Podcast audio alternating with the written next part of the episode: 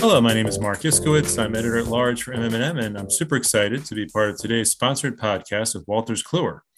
Here with me today is Mike Andrews, Vice President of Sales, to talk about medical podcasts for the first of a two part exploration on these.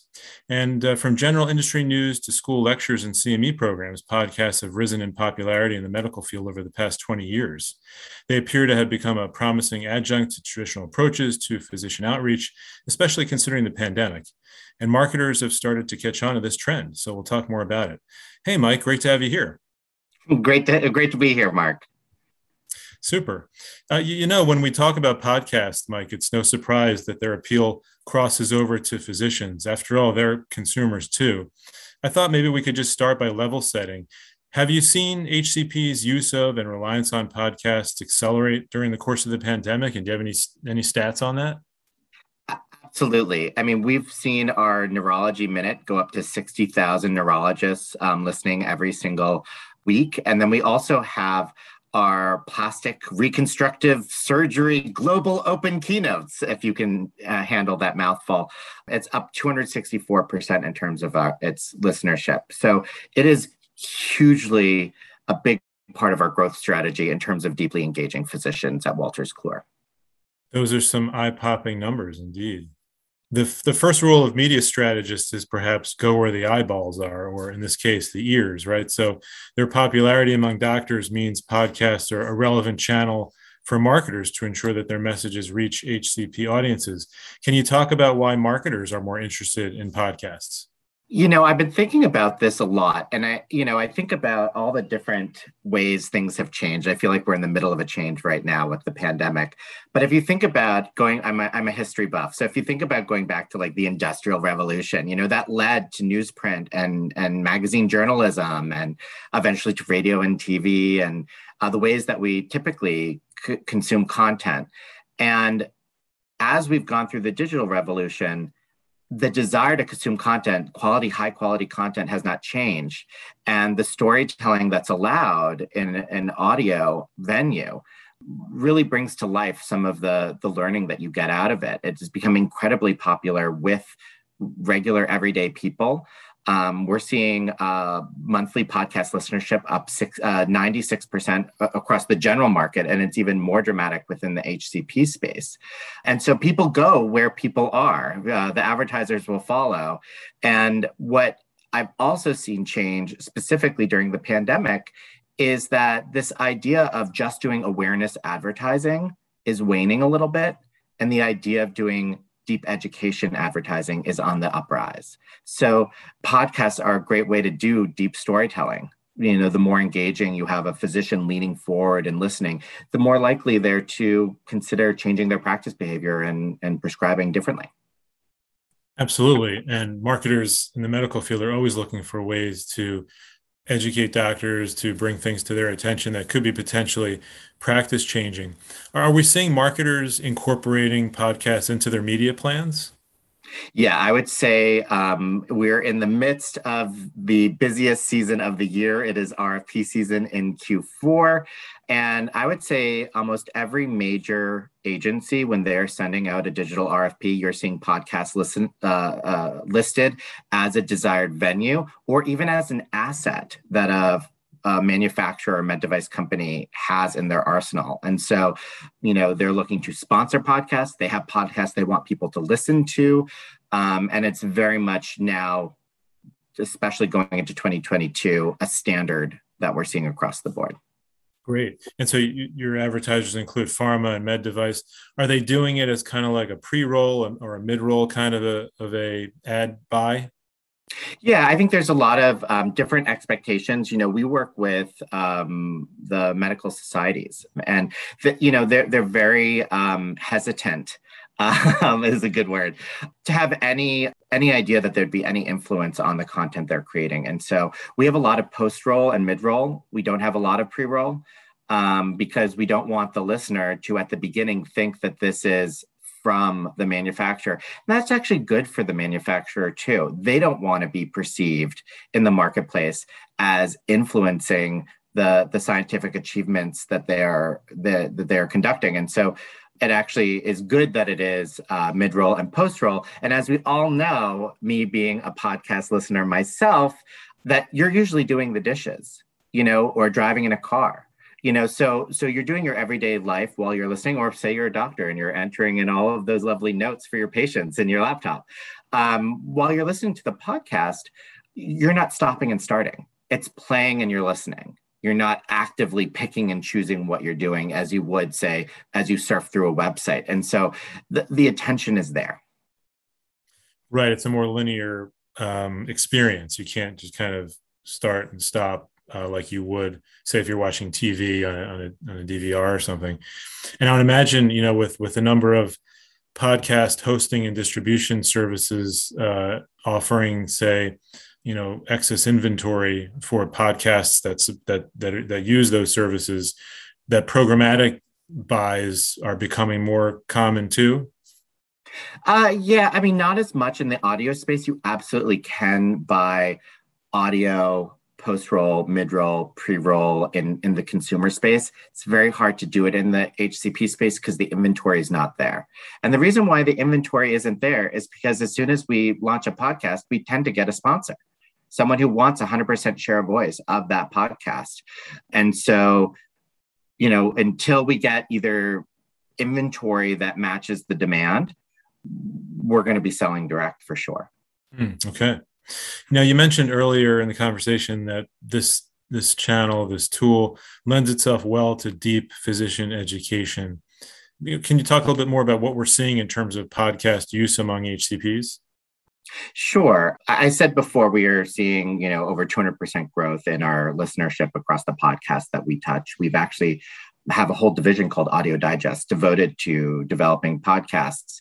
And what I think in this space is is really interesting is that it's not just patient stories or here are the clinical achievements um, here are the articles written this given month in a particular journal but it is it is sort of hitting on that more storytelling aspect and that educational aspect. And so a lot of our podcasts actually are for CME credit, um, which is unique for sure. Continuum is a CME uh, journal, and we have a CME podcast associated with it. And if I'm a doctor and I am overwhelmed with the amount of information coming at me every day, especially during the pandemic, what I want is someone to help me synthesize that information to be able to ingest it easily and comprehensively. And listening to content, it, you absorb it more than just reading it. Um, so it, it's a great way for physicians to comb through and ingest content in an easy way. And we know that doctors have a hard time keeping up with the medical literature. So probably anything that facilitates their ability to keep up is, is welcome. And how has the pandemic kind of affected this trend? So we're seeing like with general market, we're seeing this trend uh, of podcast consumption grow dramatically, definitely in the HCP space. And I think if we think about how doctors are are coping right now with with the pandemic, they don't necessarily have the bandwidth to sit down and read the way that they used to. They are, in many cases, seeing more patients now than they ever have seen before. And if you think about it, the early stages of the pandemic, there was um, first all the elective surgeries weren't being performed and so doctors were actually spending more time reading and consuming content whether it was podcasts through the journal itself or, or online we saw an increase of, of traffic to peer reviewed content um, on our sites grow by 10% but I think the podcasts are here to stay because of the pandemic as people have become way more familiar with this format and it's become part of their commutes. It becomes part of their their their everyday. And so the, the pandemic has definitely increased uh, usage and accelerated um, usage in, in, a way that it wouldn't have happened if the pandemic hadn't happened. Right. It was that big kind of event that that sort of just changed our consumer consumption patterns uh, for, for forever, perhaps. Yeah. Um, now, is it, is it just doctors, or, or are you seeing other kinds of HCPs all, all HCP, uh, respond as well? Nurses, yeah, absolutely. And and I think also maybe we've been seeing a little bit more of an increase in our uh, listenership because of our trust and credibility. And if you if you remember the pandemic really kind of tarnished um, institutions like the CDC and the NIH at the beginning. People were confused. Doctors were getting frustrated with the messages that were coming out of those institutions. And because we have peer reviewed content, because we are building podcasts attached to these respected societies like the AN, AHA, you know, we have we have a, a ton of relationships with the most prestigious medical organizations. Physicians are trusting the content we're producing. And so, if they want to cut through the din of medical journalism and figure out what is the most accurate messages that are out there, the most accurate science and research that is out there, we're a safe place to turn for sure. Sure, there's certainly been a lot of uh, misinformation, conflicting information out there. And so anything that is, you know, as you say, peer reviewed content is, is, is trustworthy, I'm sure is, is, is welcome by the audience does does the appeal go uh, beyond that? I'd like to you know kind of switch gears uh, for a second and, and, focus a little bit on the content. Um, you know, doctors, as we know, are suffering from a lot of burnout. Burnout was rampant, of course, before the pandemic, but the pandemic just kind of ex- exacerbated that. Do you find that your content really is, is mostly still all about clinical achievements and patient stories, or are you doing more things to address or take into account physician's mental state? You know, we're not having podcasts specifically on being a doctor. We are keeping our our focus on clinical achievements, research, science. And part of it is because I think physicians are a bit burned out in terms of the amount of medical journalism that is out there, especially during the pandemic, and you can't read everything. And so if you can listen to a podcast and it's not it's more of a stress reliever than an obligation, you're going to, as a HCP, enjoy the experience. Um, and we're even seeing the format of podcast change as we've gone on. It started off as, well, let's just read the articles into a microphone and, and hope that the doctors uh, want to hear them sort of like an audiobook style. And, and now we're realizing that, you know, that isn't the most compelling. Actually, we want um, someone to bring the research to life in a more dynamic way. And, and doctors are definitely responding to that. Or offering CME credit. I mean, like, talk about something a doctor would want to do because they get something tangible at the end of it. Right. So, so your Wolters Kluwer strategy is if we can make this process most efficient for doctors, we can bring the content to life in, in, the way we present it, and we can offer them something they need, which is CME credits at the end of the day, then that is going to kind of make their day just a little bit easier. So to speak. Yeah, absolutely. And if you think also about the fact that we have millennial doctors turning 40 and they are consuming content dramatically differently than you know the KOLs who are in their you know late 60s early 70s uh, who are paying more attention to who got you know published in a particular journal while you know the the younger doctor might be following a physician on Twitter and that's how they're keeping up to date. And if they're following a physician on twitter and they are moderating a podcast you know that's the sort of content they may be consuming. And so these generational trends in content consumption that doesn't change the value of peer reviewed research. That is still the gold standard of content that can change practice behavior. We're just looking at the best way to reach as many doctors as possible and engage with them in, in those formats. And podcast seems to be what the doctors want so, in, interesting comments there about uh, generational trends uh, in, in, content consumption. Obviously, podcasts are more appealing uh, depending on the demographics that you're uh, targeting in, in, your audience. Can you talk a little bit about why podcasts are appealing to, to those producing them? From the outset, I think you know you have to think about the the costs associated with your business, and podcasts are actually very low cost to produce.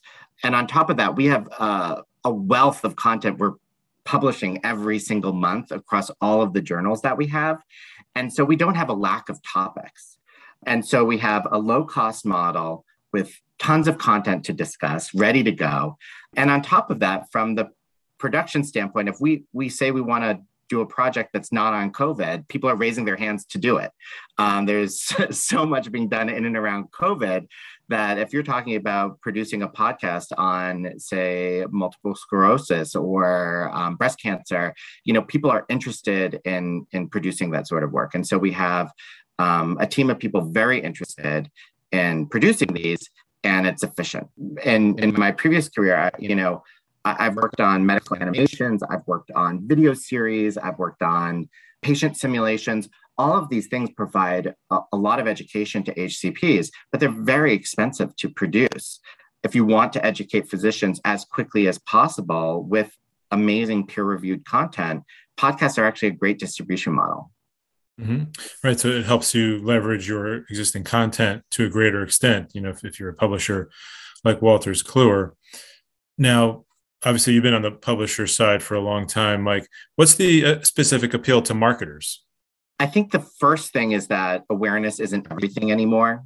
You know, when when uh, uh, a drug gets assigned some crazy name, um, you do have to do an awareness play to make sure that everyone knows the name of the the medication and all the different indications that come out. That that being said, deep education, thought leadership, and um, reputation building. These are the new KPIs. With COVID, you can say the name of your your brand over and over and over again, and it still might not cut through the din. And if you actually want people to know what your product does and you want them to know that it is important, you have to hit physician physicians as they're leaning in, as they're leaning forward. Um, and so there is banner fatigue. Physicians are educated people who distrust advertisements on pages. Now, I don't want to say people stop doing your display ads. I, I think display has a place in the media mix, but there is a place in the media mix um, and and and this is what is appealing to marketers is that when someone's listening to a podcast, they are deeply engaged.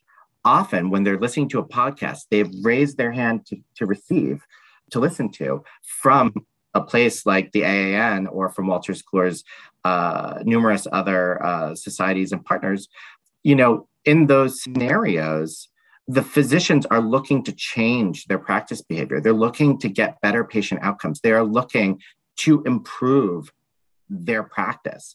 And so when someone's leaning in in that way, that's the right time to message to them.